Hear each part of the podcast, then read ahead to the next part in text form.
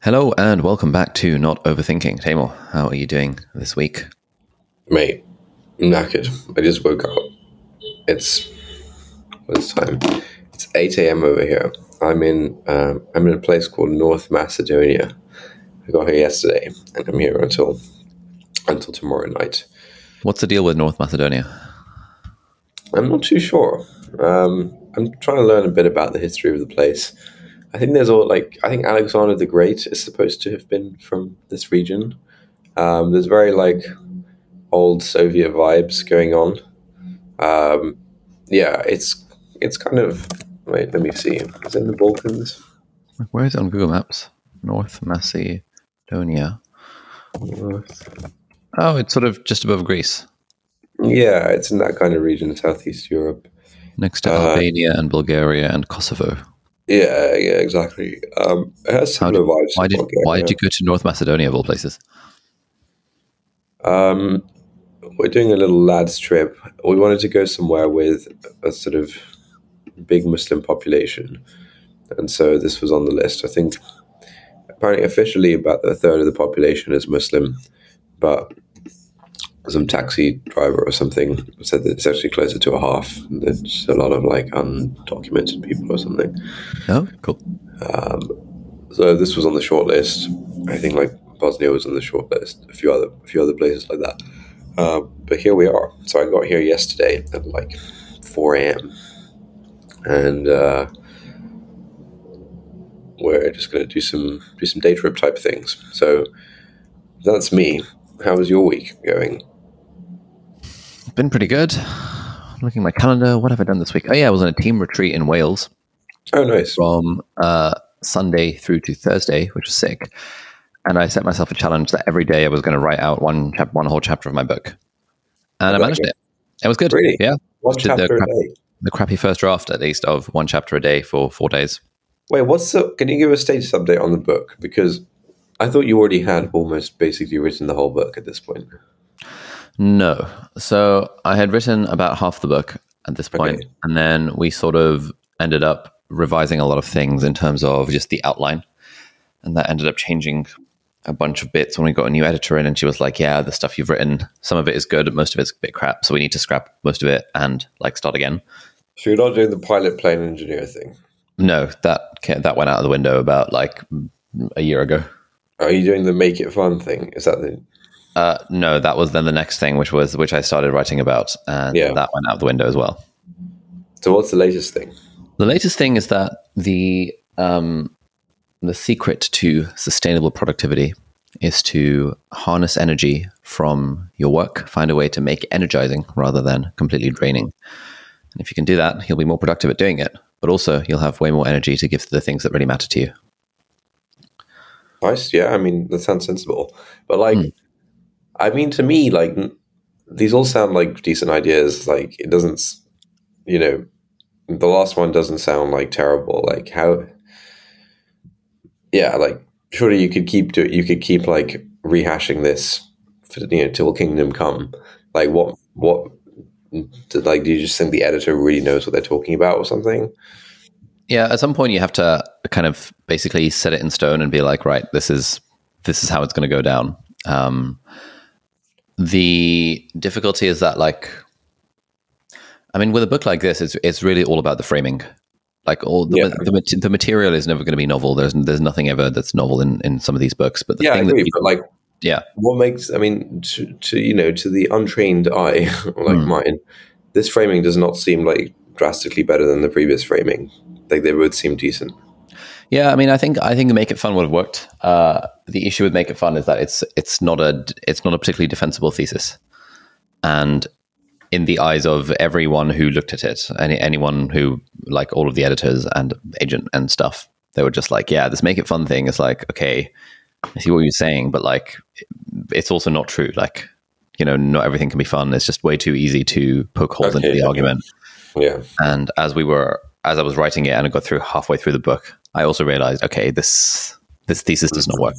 Then you have to rewind, figure out what the thesis is, and then rejig all the content to to fit the new one. yeah What's going on with that? So I've done the crappy first drafts of chapters one through six. I've got chapter seven, eight, nine. Um, so in theory, today and tomorrow is my um, on my to do list is to finish chapter seven, the rough first draft. So do you think do you think this framing is the one? Uh, I think so. I think I still need to figure out like the best phraseology for it. Because if someone asks, "What's the book about?" It's like, mm, it's, a book about. productivity. Uh, yeah, I wouldn't. I wouldn't say it's a book about productivity. I'd say it's a book about how to do more, how to do more of the things that really matter to you, um, in a way that's more that's fun and more sustainable. Or it's a book about how to. It's a book that'll help you do more of what really matters to you in a way that's fun and sustainable. Okay, yeah, yeah. And it's like that's the re- that's the result that people are going to get from reading the book, hopefully. And then Yeah. the method is like, oh, how'd you do that? Well, really, the secret is that you want to figure out what energizes you, and turns out if you, whatever. Um, I was I actually did did an- a podcast interview with Will MacAskill of Effective Oh, yeah, how was that? yesterday. It was sick, so good. yeah. Uh, it's, com- it's coming out sometime in August on, on the deep dive. Um, and what he said, we we ended up devolving into book chat after a lot of altruism and long termism chat. Mm. Uh, is that really it's it's it's like fifty percent of the value of the book is in that one story that you tell about the book. Um, what? like no one remembers oh there's three p's power play and people or whatever. Like, like no no one remembers that but people remember oh Ali Abdaal that, that that oh that book about like sustainable productivity. Oh it's it's that story. So he's got he was like you you got to figure out that story. Um and i think i have oh oh as I, as i say this i think i think i have the story the story is that you know, back in the day when I was uh, when I was working as a as a doctor, to use just to still harp on on that one, um, there'd be some days where I'd get home from the end of the day of work feeling completely drained and like I don't have the energy to do anything at all. Yeah. But there would be other days where I'd get home completely, like, you know, at the end of the day, like super super energized, and I'd Yeah. be ready to crank out like YouTube videos or like work on my Mm. blog or like podcast or whatever. yeah. And the thing that I asked myself was, what is the difference between those two days? What is it that makes some days and some work really yeah. draining? And what is it that makes other work really Mm. energizing? Even though, like, on the surface, I was kind of doing the same thing most, most days. Yeah. Um, and doing that made me realize that actually there's some things that reliably, when they're in my day, they make it way more energizing. And then when a publisher came to me and asked me, "Hey, do you want to write a book about you know your secret to productivity?" I was like, "Hang on, is there is there something here?" And we dove into all the research and shit, and found that actually these these things that make work energizing for me also make work energizing for most people. And there's like a whole evidence base behind it, Yeah. and it all relates to the power, like the idea of motivation and willpower, and like what are the things that drive intrinsic motivation, and that is what the book is about, or something. like Interesting. Yeah, I like that story. That's a nice story. I think it's very relatable. Um, on the topic of intrinsic motivation, I've started to see some folks on Twitter.com say that it doesn't really exist. Have you started to? Are you are you aware not. of the? I'm not. I'm not on the bleeding edge of Twitter.com. yeah, there's some, folks, there's, some, there's some folks that I follow. Um, are you familiar with the Montessori method and Maria, Um, Mariah Montessori? Yes, I. I'm not familiar with it, but I've come across it. What's the deal with that? Yeah, so on Montessori Twitter, um, some people are anti intrinsic motivation and don't really think it exists.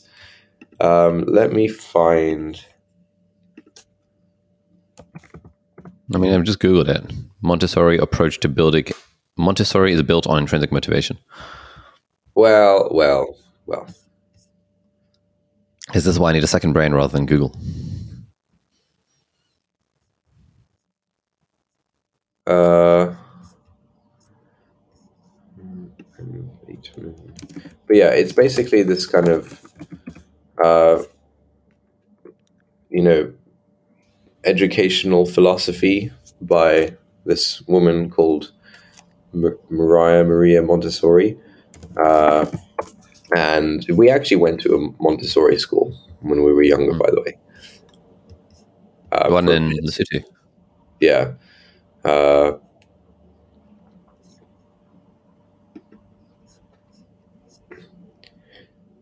yeah, this guy, there's a guy called M. Matt Bateman on Twitter. Great Hmm. follow. Um, M. Bateman, M B A T E M A N. Uh, he recently uh,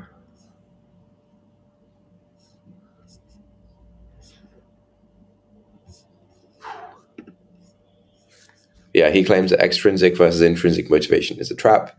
External rewards can be good. Internal motives aren't always worthy ones.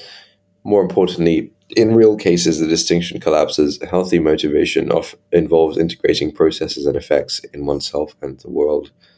Uh, Wait, can you can you link me that tweet? yeah, his um, his wife is currently working on a blog post or an essay rather called "There's no such thing as intrinsic motivation." So maybe we'll we'll have to wait for that one to drop. But I just wanted to to you know give you a sneak peek of Mm, as, as you've described it, the, be- the bleeding edge of Twitter.com. this is uh, interesting. Yeah, I think So, you like- should definitely follow that. This guy, this guy will be very relevant to your book and stuff. Okay, I'll drop him a DM and be like, "Hey, do you want to hop on a call?" Yeah, dude. Yeah, if you get on call with this guy, just talk about like intrinsic, extrinsic motivation. I think he'll be able to like Sick. Yeah, because Yeah, I that- basically it's um like no one is questioning it, right? Like this extrinsic intrinsic motivation thing, it's such a like it's such a meme and like it seems so convincing. Like I'm I'm bought into it. Like I don't know I don't know what what these guys have uh, are going to say against it, but I'm like super bought into it. I think it's like one of the most useful like you know hashtag mental models of uh, you know of all time. Like it's just like this incredible concept um, that like changes your life once you hear about it, once you just hear the words you know? It's like such a huge thing. And um, yeah there are there are some sophisticated naysayers which i think is always interesting. So yeah i reckon you should chat to matt bateman. Excellent.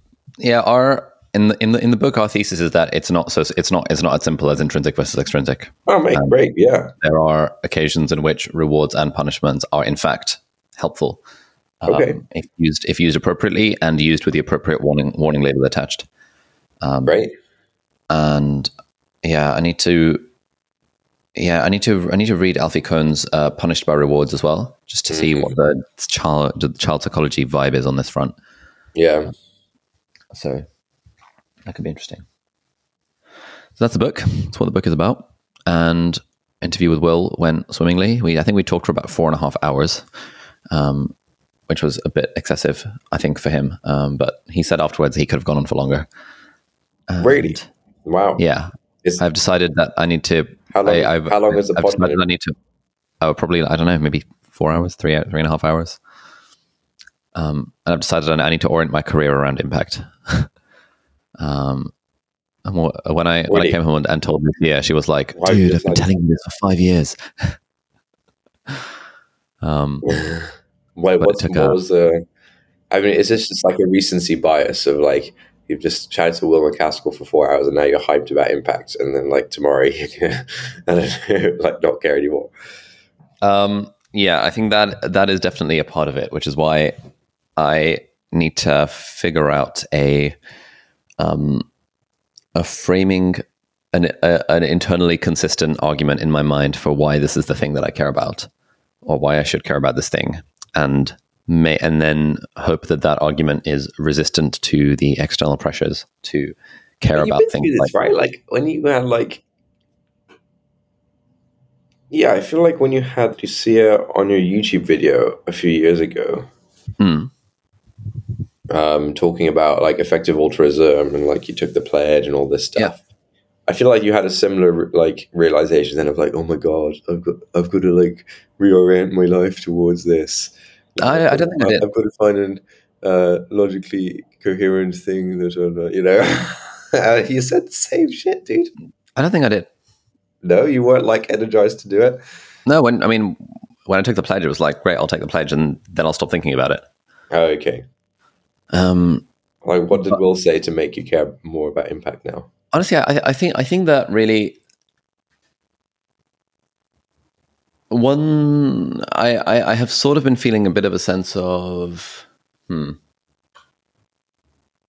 purposelessness is too strong a word, but like along along that axis, Mm, um, because I feel like beyond this book as a sort of fairly um, proximal project to be working on, I don't really have something that I'm striving for.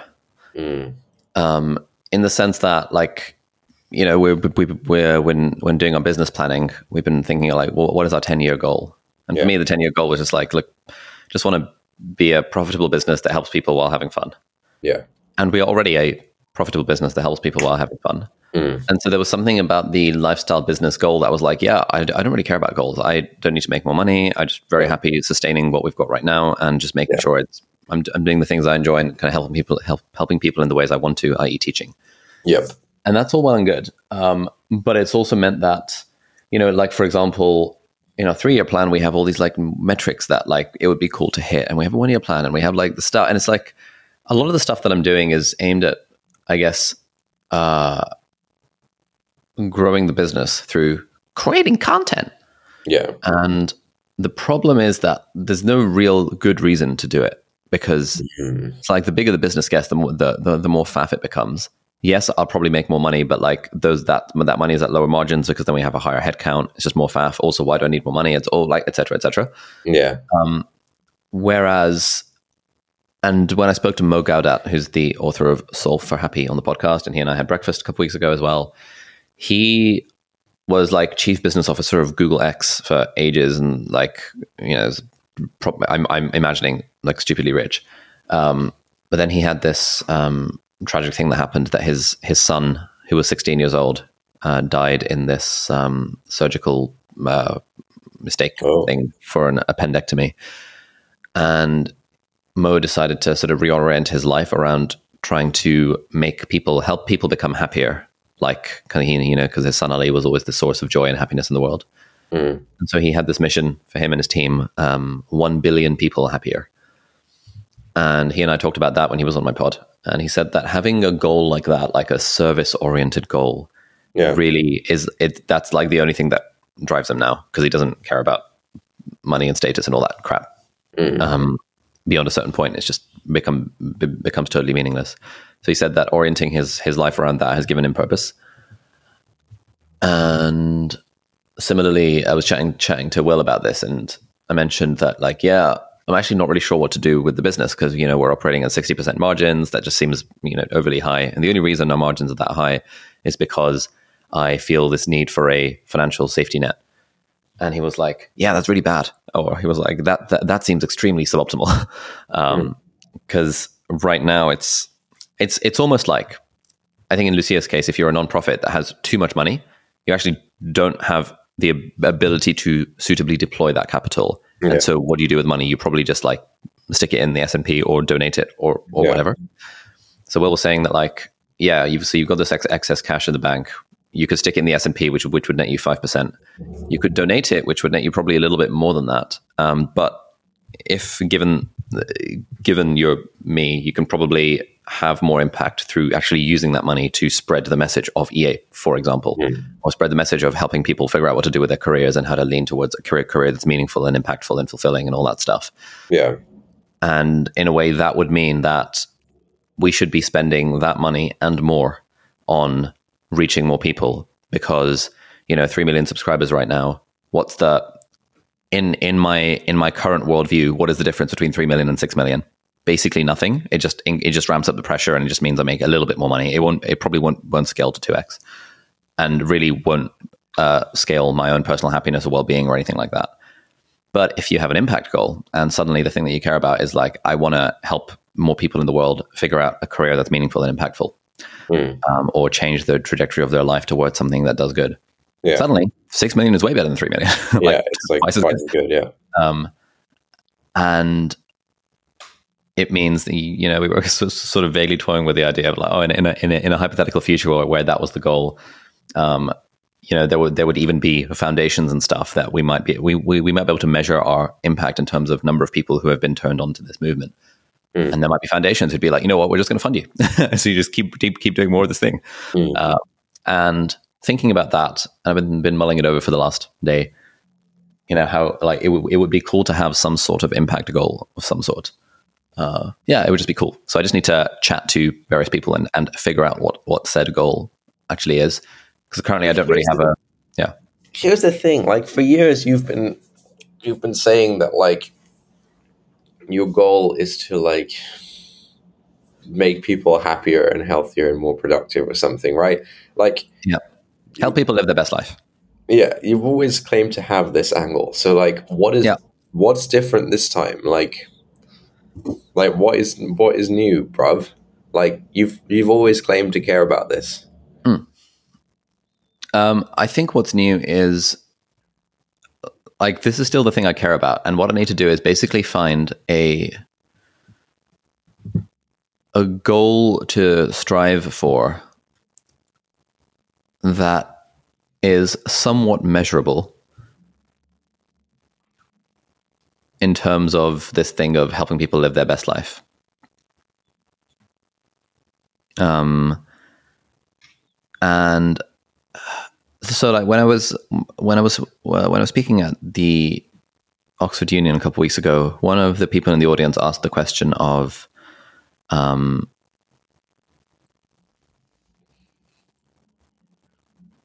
what was? Where was I going with this? Helping people live their best life, purpose. Oh yeah, one of the people asked the question of, do you feel bad that you like even if like you might have encouraged some small percentage of people to leave medical school or not apply to medical school or drop out of medicine to pursue other things mm. um, do you not feel bad about the impact that that has on the healthcare system and i thought i was thinking about this a lot and you know my response at the time which i still i still buy is that a the UK healthcare system has enough doctors and has currently cannot actually even cope with the demand with the supply of doctors in that there are thousand plus okay. people that didn't get a place for jobs but whatever yeah. but more on the side is like if I can encourage people to actually do the thing that they find personally meaningful and fulfilling and drives them then I think the net impact on the world is way higher than if those same people didn't realize that they actually are not a good fit for medicine and end up doing it yeah, and yeah. hating it and hating their lives yeah. And I was chatting to our mutual friend Evie last night, who is a podcast listener, whose life was essentially changed by the podcast when she discovered Lucia. One of many. Lucia. One of many. One of many. One of many. Yeah, exactly. uh, that's why we should be more consistent with it. Um, and she discovered Lucia, and she said she was saying it. She was saying last night that like you know you've probably changed the trajectory of my life because her discovering Lucia led to her discovering the EA movement, led to her like suddenly going all in on this thing. Mm. And it's like that's the kind of impact that I really like. Where if I if I imagine the impact that someone like uh, Optimal Minimal Tim Tim Ferriss had on me, it just he just his book just completely changed the trajectory of my life. Yeah, and I want to be able to have that sort of impact on people. And so that's like has been the vague thought that's, that's in my mind. But I think having but like this has been this has like been in your mind for years, mate. Like there's no, there's nothing new here. I think the thing that's new here is that basically putting a number on it putting a clear like what does this actually look like?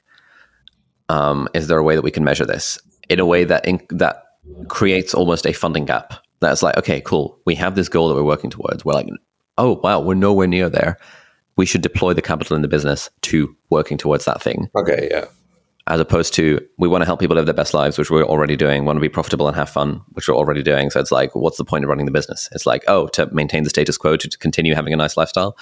It's like at some point the goal of I want my life to be chill and easy yeah. and fun is just not particularly motivating. Yeah. Uh, at some point the goal of I want to make more money so that I can just stick more in the S&P 500 or in crypto is not particularly motivating. Especially not now, mate. Especially not now. I mean, okay. it's on sale though, isn't it? Yeah. Um, yeah. So I think. Do you think if you come up with yeah a number, that'll be motivating for you? I think so. I mean, it's I, ha- I have this hypothesis that it that it would, and I suspect it would be very motivating for the team as well. Um, I buy that it would be motivating for the team. Mm.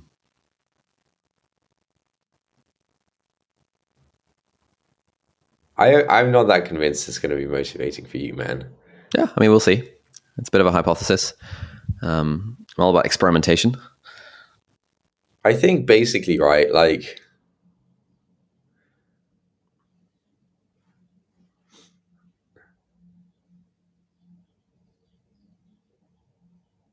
you'll disagree with this maybe because of your whole like motivation is a myth thing. I don't know where you stand on that these days. But I think like when you truly care about a particular goal,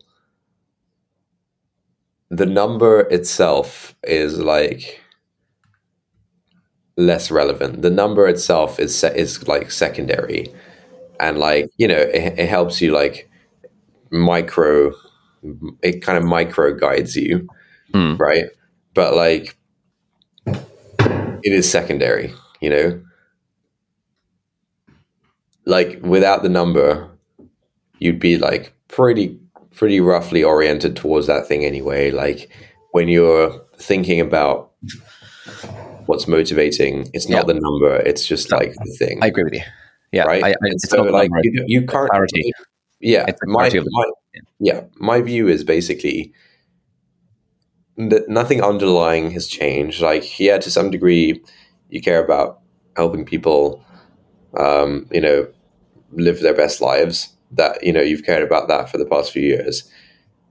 This conversation yesterday hasn't really changed how much you care about that. And like, mm. if you just find some number, some way to quantify it, like you're not, it's not going to like magically change like how you actually feel about these things.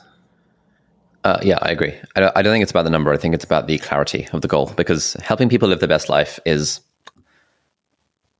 not a particularly clear thing. And I've, I've always been like, oh, I want to be a teacher. But the question I was thinking about last night is a teacher of what? Like, what is the the thing that I want to teach? Other than, and previously my thing has always been like, I just like learning cool things and then like teaching the cool things. Um, yeah, which is again fine, but it's.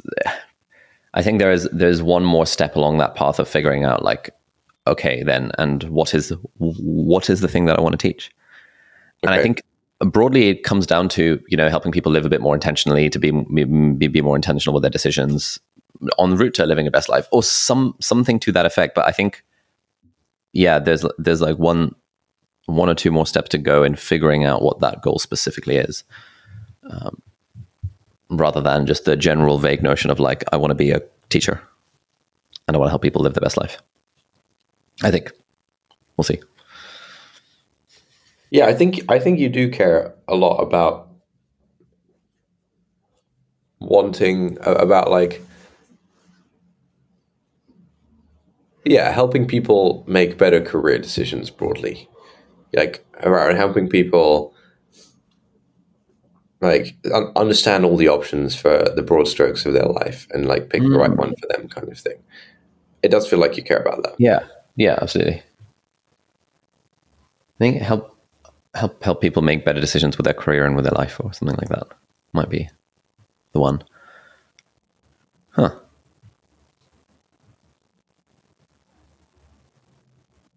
So, like, yeah. what was it about Will's the conversation with Will yesterday? It seems like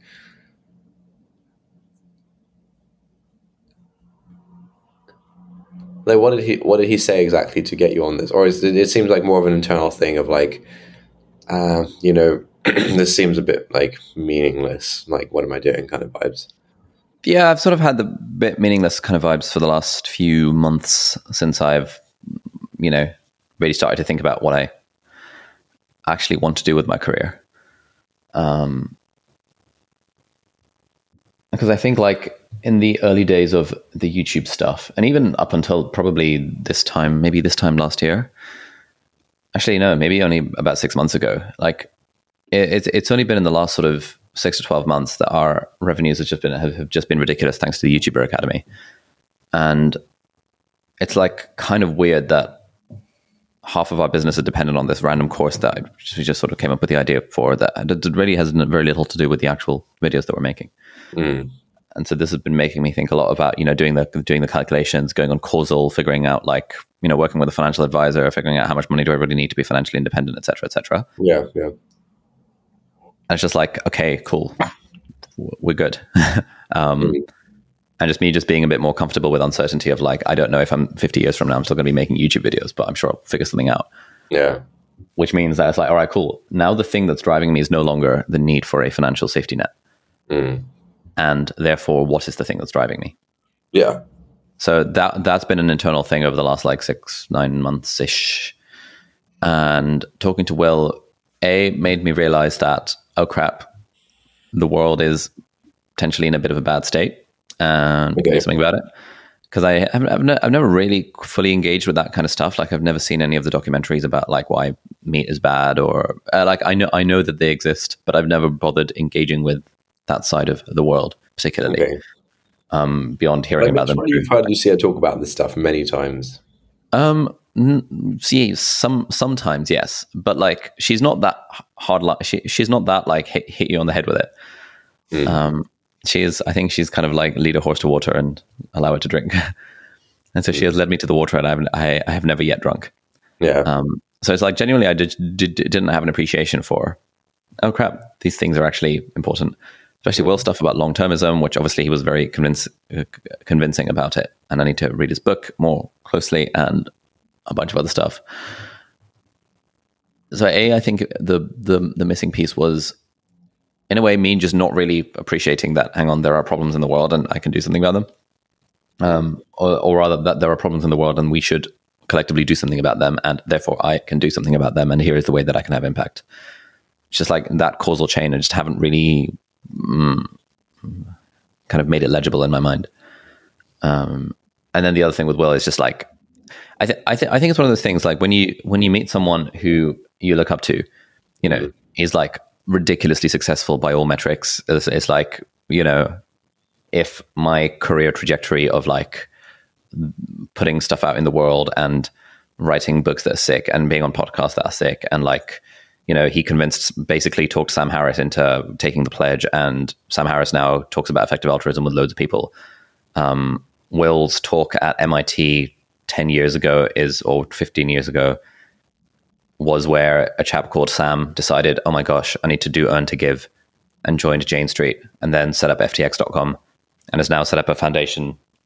It's, it's like the he's now like the richest person in the world under the age of 35 um, and is giving hundreds of millions to charity and effective causes it's like that impact is super inspiring um, and i think sort of speaking to him and hearing about that firsthand kind of made me think oh this is a guy who is sort of like me who has done a thing that is really cool that i think is i also think is really cool by my own kind of external metrics of like this guy's sick.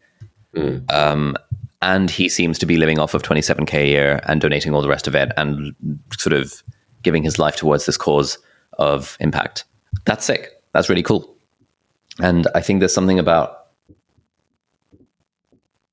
speaking to someone that like yeah, just how I think Evie really vibed with the way that Lucia approaches life. That oh wow, there's this girl who's like oriented or orienting her life towards impact and dropped out of being a doctor to pursue a charity thing. That's amazing. That's so sick.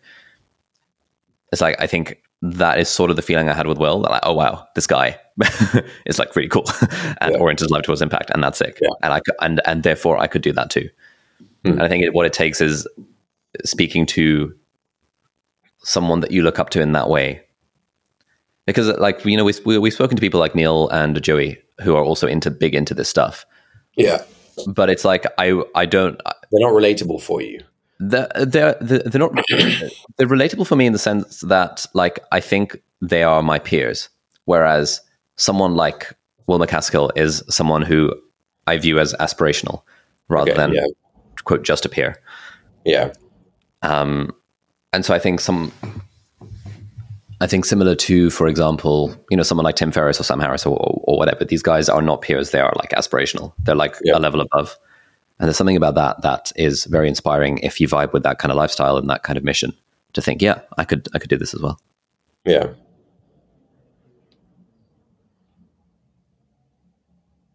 Hmm. I'm actually tearing up a bit thinking about this. It's weird. What the fuck? oh, I wish the video quality was better. I can't really. Mm. I can't really see all this. Me through my little 1080p webcam. Hmm.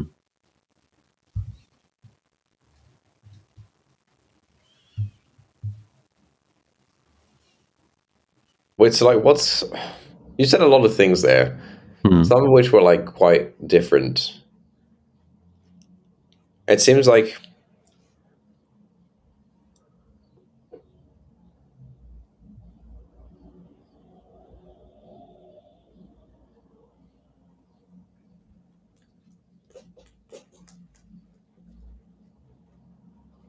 So you asked what changed when I spoke to Will. I said two things. Number one, that I just sort of over the course of four hours was convinced that the world is has problems that people should solve, and I can do something about it as well, mm-hmm.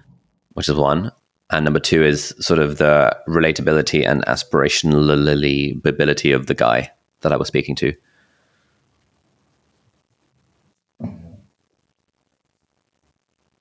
it's like if you travel the world, if you, you know the idea of traveling the world in the abstract seems very like oh that seems cool to a bunch of people, including me. But if you speak to someone for four and a half hours who has who you look to, who like for, like for example, if I were to speak to Tim Ferriss or Rolf Potts or someone, Yeah. and they would be like, "Guy, by the way, traveling the world is absolutely sick. It's like changed my life in all these ways, and like you know, you Yeah. consider traveling the world." I'd be like, "Right, damn." Now I, I I have a person who I I can see has done the thing Yeah, yeah, yeah. their life. And now traveling the world to me is no longer an abstract concept. Yeah. Um, Okay, yeah, I think that makes sense. Um, I think I'm going to predict that. Mm.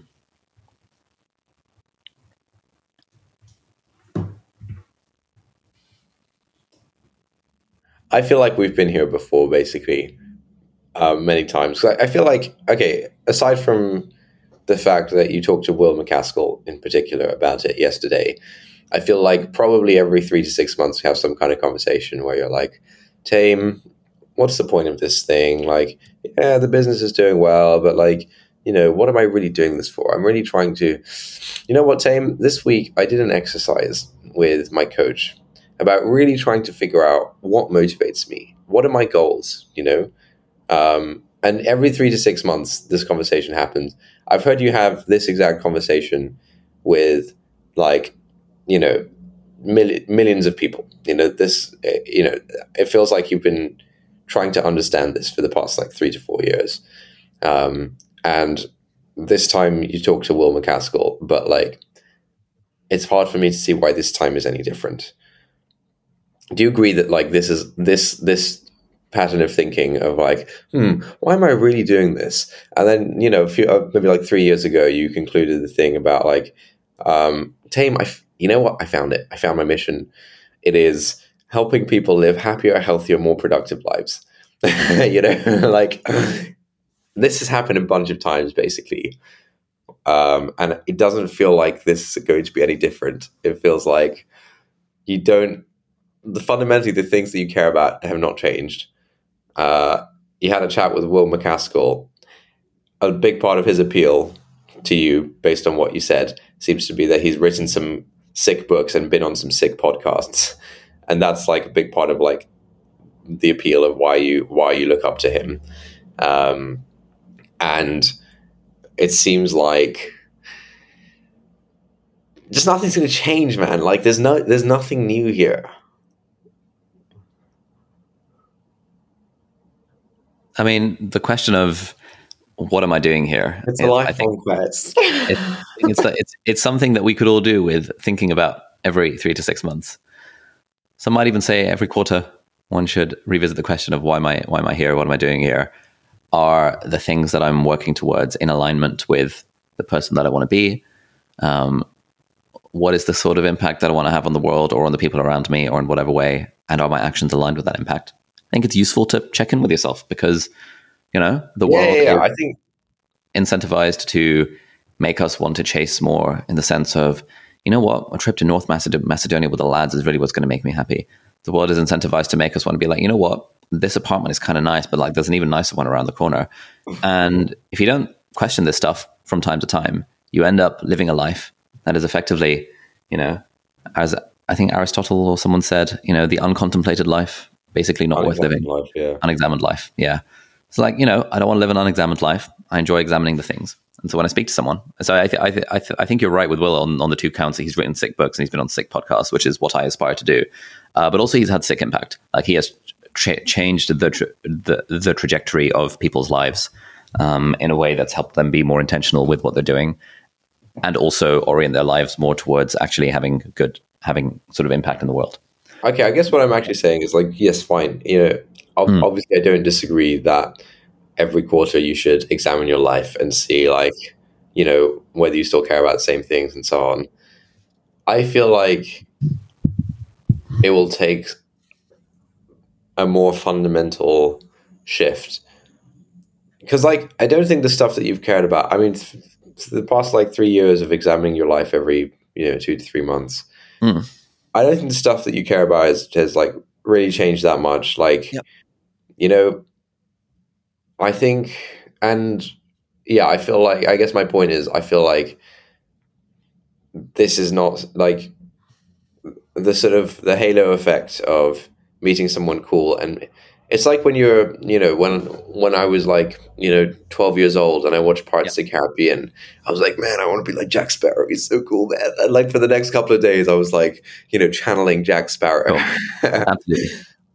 um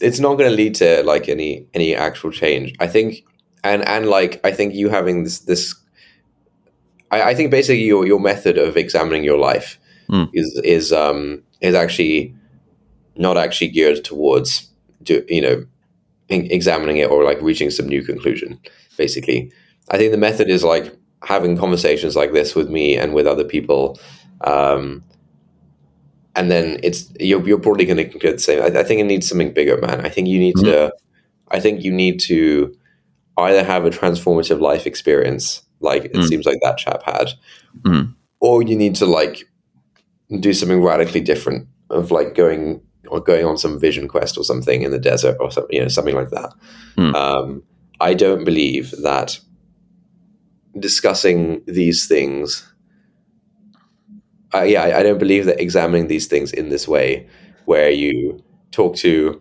other other like you know internet celebrity types other like a bit entrepreneur types where everyone's like hmm you know we make all this money. Well, what's it for lads? All right let's meet up again next month. You know? Like yeah i think i think there needs to be a radical new approach. What do you Hmm. I think, you know, to, to quote my new friend Will MacAskill, uh, don't let perfect be the enemy of good. oh my god. I think there are there are there are different types of knowing. That Mm. there is there is intellectual knowing, and then there is true Yeah. knowing, um, or some might say intellectual knowing, emotional knowing, and therefore true knowing. I think something like this is sort of like basically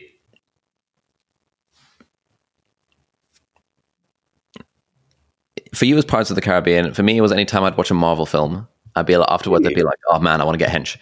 I didn't know you were Um, okay. and and for about two days i would be browsing nerdfitness.com and other other such things to be like okay how do i lose skinny fat? How do i get hench? How do i how much protein do i need? Like let me figure out my macros. My Yeah. fitness pal this is the time i'm, I'm finally Yeah, gonna start tracking my bloody macros. And Yeah. i do it for a few days because of the halo effect of seeing uh, captain america or whatever yeah. and be like i want to I want to be hench and then like would life would get in the way and i'd forget i'd forget that i want to i want to do the hinge thing yeah um, so I was saying, I was saying this to like Evie and Lucia last night. They were like, "Oh, you know," Evie was asking, "Do you now identify as an EA?"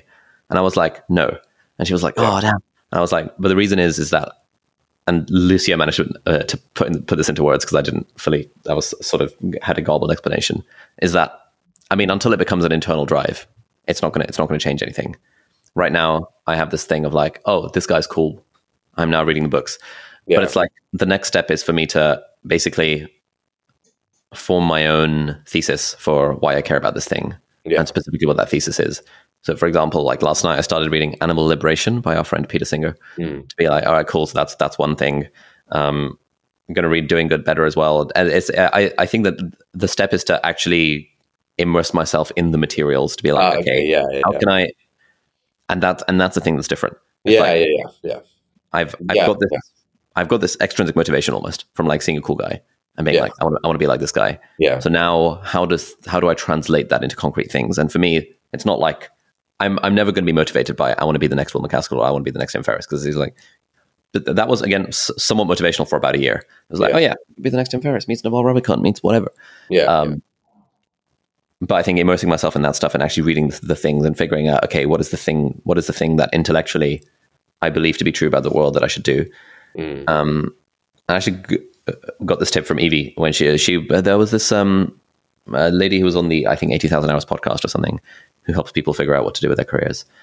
Um, and she said that like step one is to intellectually find the arguments and decide what what you want to care about based on the strength of the intellectual arguments. Mm. And once you have done that, step two is to throw yourself into trying to get yourself to intuitively or emotionally care about the thing as much as possible. yeah yeah And so currently I'm on step zero. and Okay, yeah. going towards step one of this sort of yeah. This yeah, I like think I think reading reading the material is good. Mm. It feels like mm, over the past few years, the material that you've read to try and figure this out is books about what to do with your life rather than books about anything in particular, right? Um, yeah, I think that's fair to say. Yeah, and so I think like you've got all the mental models already, or, or, or whatever, Mm. about like how you might want to think about what to do with your life. And yeah, I think immersing yourself in the material of like actual specific things, Yeah, specific Wow. cause. yeah, yeah, specific calls, um, yeah, I back it. Uh, Yeah, I think that could be different this time. All right, Yeah. So yeah, I started reading Animal Liberation, and I'm in the in the process of being convinced why animals need to be liberated. um, yeah, nice. so that's me, and I've got my new personal trainer starting in ten minutes' time. So he's coming over to the flat. Nice. Why did you get a new one? Um, I actually haven't had one for several months because in, in, initially I was at you know it's a bit of a windy story. I, I was at Virgin Active, um, and I had a personal trainer at Virgin Active, and I'd go there like two or three times a week. But it was a lot of faff to go to the actual gym. Um, you know, I was doing it; it was fairly close to the studio, etc., etc. But then my personal trainer from at, at, at Virgin Active Yeah. basically said, "Hey, you've got a flat in your gym. Why don't we take this off chain and I'll come, I'll come and train you at your flat." And I was like, "Sick, win-win." And he was like, "And you can cancel your Virgin Active membership too." And I was like, "Okay, sure. This sounds like a win because it saves me money and it means I don't have to go to Virgin Active." Then he came to my gym once, and then he was kind of like, "Oh, it's a bit far. The timings don't work out." Like he still has a day job at Virgin Active, so just it just wasn't really working. And then I sort of went off. leave Virgin Active. I'll come to you. And then he was like, ah, I don't know about that. But basically. good. I mean, I, I could have pushed harder for it, but it's just like the, the timings didn't quite work. yeah, yeah, yeah. Um, and then Gordon, my videographer, became my gym buddy, and we were going to like train together and stuff. Yeah. Um, but I think in that context, we, we were letting perfect be the enemy of good because we were like, oh yeah, it would be so sick to get. Why did why is your laptop making noise? Sorry, it's my uh, calendar apps. My goodness, yeah. Um, yeah, it'll be it would, it would be cool to do this body transformation thing, blah blah blah blah blah. And we did that for a couple of weeks, and then life got in the way, the calendar got in the way, and coordinating both him and mine, where neither of us are getting paid for it, and it's Mhm. is actually quite hard. Uh, Yeah, yeah. um, There's nothing like one someone thing- getting paid for it to make something happen. exactly. Yeah, yeah. The it's almost like you know the, the, there can only really be one thing in your life that you do every week that you're not getting paid for. two, two people's calendars, like co, you know, and having trying to do that three times a week with gym Yeah. was becoming unfeasible. And so I was just like, you know what? I just need to get a personal trainer who's fully Mm. fully incentivized to. Where both of us are fully incentivized to help me out. yeah. And if Gordon wants to join for some of the workouts, he can join. But I think we'll that, we'll make that the cherry on top rather than the core of my health model. Because I was finding as well, uh, oh, I, couldn't possibly go to the gym today because Gordon's not around. And Oh, that's just yeah, yeah. be the enemy of the good. So Yeah. that's the idea. Personal trainer. I think his name's Dougie. No, is, is it Dougie? I need to find out what, what, what his name is. Whatever his name is. He'll be saying hello to me in about eight minutes' time. Nice. I back it. Yeah. What are you Good stuff. today? When do you reckon you'll have finished Animal Liberation? Um, don't know. I will. mm, It's my bedtime reading on Kindle. Oh, yeah. Uh, yeah, yeah, yeah. I think when I when I have spare time, so it's like when I'm when I'm basically not doing the book, this will be the thing that I, I'm doing yeah. For the next couple of weeks, probably to immerse myself. And I have a chat on the podcast next month with the other co-founder of Eighty Thousand Hours. His name is Ben, Mm. who is another one of these Oxford grad productivity bros who's into altruism and stuff. Yeah. Um, so I'm sure that will be another sort of touch point to get to get a speed boost. Um, and there's this person who also works at eighty thousand hours um, called Habiba, who we're trying to get on the pod to basically. She's like a career coach that helps you sort of work through and figure out what you actually care about and what to do with your career okay. Yeah. things like that. Um, so those are the sort of, you know, one of the one of my my favorite learnings from the last few years is who, not how. I think who who can help me with this thing rather than how can I do this thing myself. Yeah, So yeah, I'm yeah. kind of doing a bit, a little bit of both. How by like reading the materials, Yeah. Animal Liberation, and doing it better. And I'll probably watch some of the documentaries as well. To see Yeah. if there's anything that particularly moves me to, to action. Um, but the who is Yeah, and, fully and the nice how that's great. yeah, and and the, and the nice thing about the sort of the EA Bros um, and the the whole altruism community is that like they uh, like the more the more people get into it, the more impact they're going to have, obviously. And so it's like I, you know, an, an organization like eighty thousand hours is just sick because you know it's a non-profit that's got like some sick people in it. And they just hop on one-on-one calls coaching calls with people to just literally help them figure out what to do with their life. This is the sort of shit you normally pay like 5k a month for if you get an executive coach or something. These guys are doing it for free because that's the impact Yeah. that they care about. They want to get more people to switch to or move towards careers that have that have impact impact. Yeah, and I think I'm in a kind of nice position where lots of people want want to help me kind of figure this out. Um, so yeah, it's a it'll be an interesting journey. I'll, I'll keep you all updated on the pod. I love it. Um, should we read out a review to Sure. wrap things up? Let's see what the status is on podcast reviews.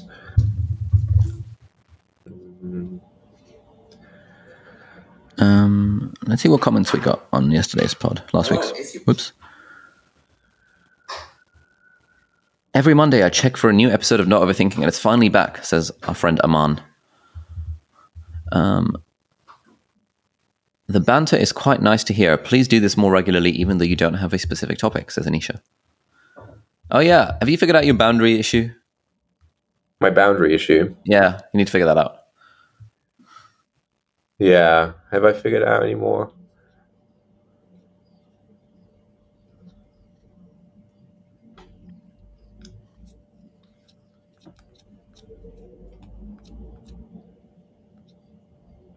I don't think so. Maybe we can explore that next week. Yeah, absolutely. We have one review, which is uh, a three star review from Grandmaster Gray in the United States.